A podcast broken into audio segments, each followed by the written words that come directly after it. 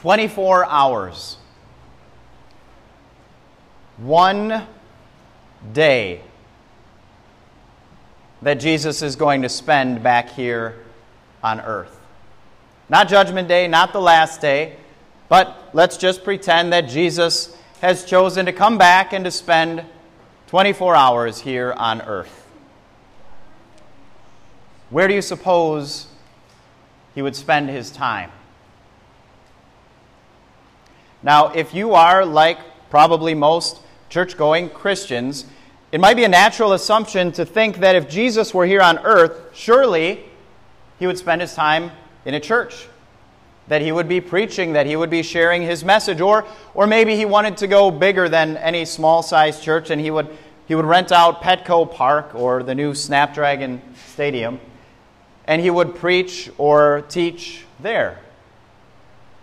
I think that's natural for us to assume. But if we base the reality of how Jesus spent so much of his ministry, we might be surprised that he may be more inclined to spend his 24 hours here on earth on the other side of the tracks. The not so part, not so nice part of town. And in fact, that's kind of what we see as Luke describes or introduces this great lost chapter, Luke 15 as it's often called. And we would expect that, that of the two categories of individuals that are listening to Jesus, we can maybe break it down and say one group were the hearers, and the other group was the haters. And we'd assume that it would be the haters who would be made up of the black sheep of society, the really bad folks, the ones that, that are committing the crimes, and that the hearers would be the religious folks of the day. And yet, as Luke introduces this account, he says it's the exact opposite. He introduces it in verses 1 and 2. Now the tax collectors and sinners were all gathering round to hear Jesus. But the Pharisees and the teachers of the law muttered, This man welcomes sinners and eats with them. So the people we would expect would be clamoring to hear Jesus, the Pharisees, the religious people of the day, were actually the ones that were hating on him and the ones that we think would want nothing to do with him, say, I, I, don't want him to, to judge me or condemn my lifestyle. They're the ones that are actually gathering around Jesus to hear him. And so, for that reason, I think this falls into this theme of a hard truth for us to realize that Jesus is willing to leave the found so that he might find the lost. And that applies to us, doesn't it? To recognize that, that we would think and presume that Jesus, most of his time and attention would be to those who have already been rescued, those who have already been found. But it's so clear in these parables this morning that Jesus also cares deeply about the lost. Now, if we were to, to kind of do an assessment of, as a congregation, and this could really apply to any Christian congregation, if you were to do an assessment on how much of our time and our energy and our resources goes toward really serving us, the church, and how much of our time and our energy and our resources goes toward finding those outside of the church, I think we'd all have to agree that it's very lopsided, isn't it? That the bulk of every Christian congregation, the bulk of their time, energy, and resources is spent and directed on those who are already Christians. Now, you might think that I'm bringing that up to scold or to shame, and I'm not. Because that's doing exactly what Jesus has called his church to do. We are called to take care of each other. We are called to serve each other and love each other, encourage each other, build each other up. And in my opinion, you as a congregation do a marvelous job of that. And in fact, this balance is actually reflected in our service folder, isn't it? That tension that exists in a Christian congregation. Our logo as a congregation, the little tagline, says seeking the lost, serving the found. So I'm not pointing out that we're wrong in serving the found, but rather emphasizing that Jesus has called us to a balance in mission. He has also called us to, to seek the lost. And he illustrates that in the parables that he shares with us this morning. So, if rather than pitting the two against each other as if they're somehow opposed, or being the congregation that says, well, we're real serious about discipleship and growing in our faith, or the congregation that says, well, we're real serious about the lost and evangelism and outreach, let's see that Jesus calls us to do both and. And yet, sometimes, maybe it's a little lopsided. And there's a place for us to reevaluate our attention to seeking the lost. And if we're going to, to recognize that that is a, a big part of what Jesus calls us to, then we can look at his mission for us this morning. And what do we see through the parables that Jesus shows us? We see that he has a very personal and very persistent passion for the lost. You notice the personal nature in each of the parables that he tells that even though the man had a hundred sheep and, and he only lost one, he doesn't say to himself, Well, what is one sheep? I've got 99 more. I'm good. I'm taken care of. I got nothing to worry about. And even though the woman had 10 coins, she lost one. She didn't say, That's no big deal. 10 is more than enough to pay my bills and, and enjoy life on the side. No, each of them cared very personally about the one that was lost, even willing to, to leave the remaining for the sake of the lost. And what does that illustrate? But, but that Jesus, too, cares very personally about each and, and every soul, every single soul. Illustrated maybe by a, a story that you've heard of a boy walking along the beach after a storm. And as he looked along the, the sand along the, the coastline, he noticed thousands upon thousands of starfish had washed up on the beach. Knowing that if they were left on the beach, they wouldn't stand a chance of survival, he started picking up the starfish and throwing them back into the ocean. Somebody was watching what he was doing and also taking note of how many starfish were on the beach. He said to the little boy, How can you possibly think that what you're doing is going to make a difference for so many starfish. And the little boy knelt down and he picked up one more and he flung it into the ocean. And he turned to the man and he said, It just made a difference for that one. That's how personally Jesus cares about every single individual soul. Not only is he take it personally, but he's also persistent in that desire to seek out and to reach the lost. That too was illustrated in the parable. Notice that, that neither the, the sheep owner, the shepherd, or, or the woman who owned the coins, when they found out that one was lost, they didn't just say, Well, I'll peek over here real quick. I'll look over there. I'll spend a I'll set my timer, uh, uh, but until I, I'll look until I have my next appointment or my next task that comes up, and then I'll call it a day. Look how feverishly she is described as searching her, her house. Jesus says, Doesn't she light a lamp, sweep the house, and search carefully until she finds it? Doesn't she search high and low, leave no stone unturned, leaves uh, everything in the house, every closet, every nook, every cranny? She looks everywhere until she finds it. And that phrase is in each of the parables that Jesus tells, isn't it? Until he finds it, until she finds it persistence that Jesus seeks to carry out his mission to rescue the lost. As we consider this mission of, of Jesus, stop and think how it is that Jesus carries out this mission.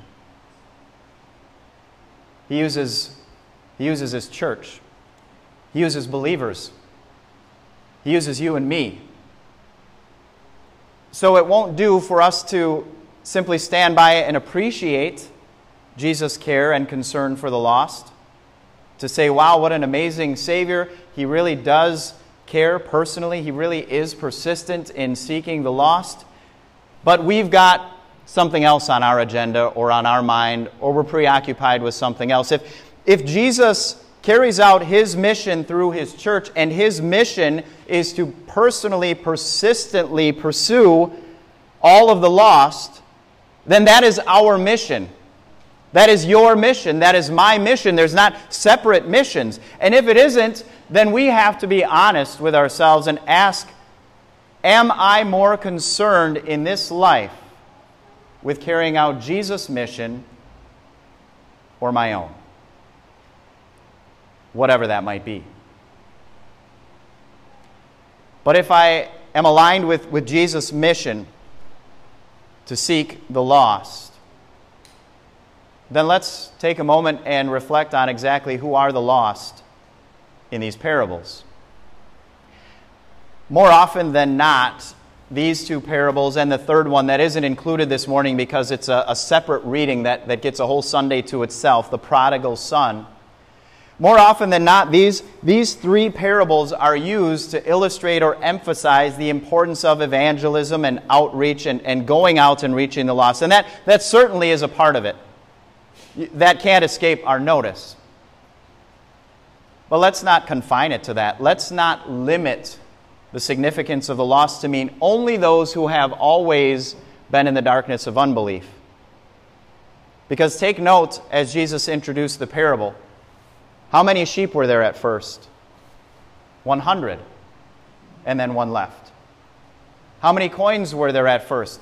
10. And then one left. So, in other words, those that were lost were not always lost. They actually belonged at one point.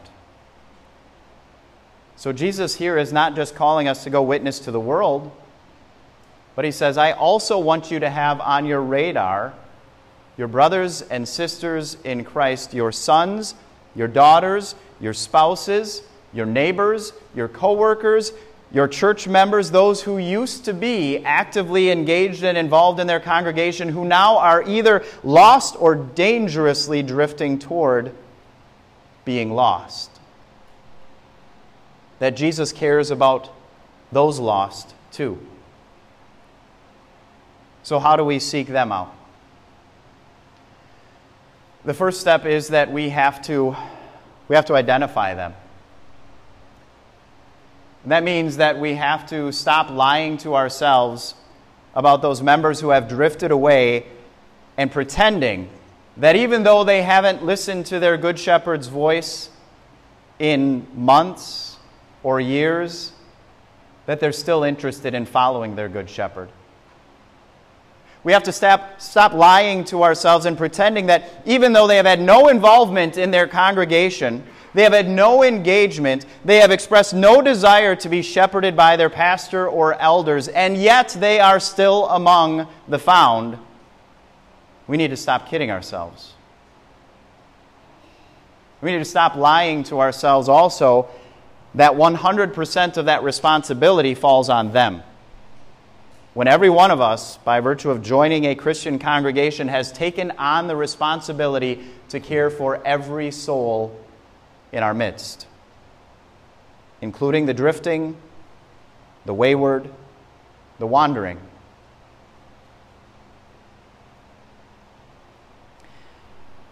Suppose that later today, right across the street, the Michaels suddenly became engulfed in flames. And as you, you watched and worried and, and wondered, you noticed that that fire had been burning quite a while, and you also know that the fire station is not far away at all, and yet there's no fire truck, there's no fireman there at all. So after calling 911, you, you make your way and you run down to the fire station, and when you arrive at the fire station, you see all of the, the firemen lounging around, watching a show on their phones, snacking ignoring the alarm that is blaring loudly right now, telling them there's a fire. And you say, What are you guys doing? There's a, a fire right nearby. And here you are sitting, ignoring the alarm and doing nothing about it.